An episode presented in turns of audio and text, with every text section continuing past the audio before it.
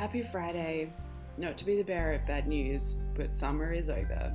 Now that it's autumn and we're all feeling a lot more pensive, I'm looking back at the last 10 episodes of Gate Close Panic and at the way that we do things, and I think it feels a bit rushed.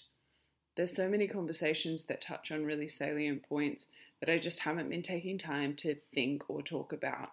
So I've decided to move to a fortnightly episode.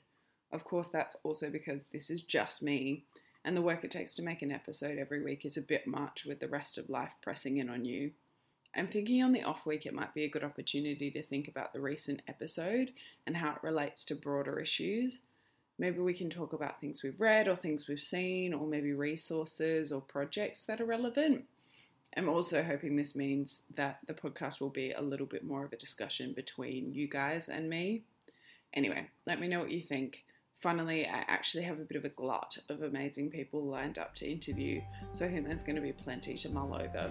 Until next week, I've been Saren Bell. This has been Gate Close Panic. I will see you on Friday.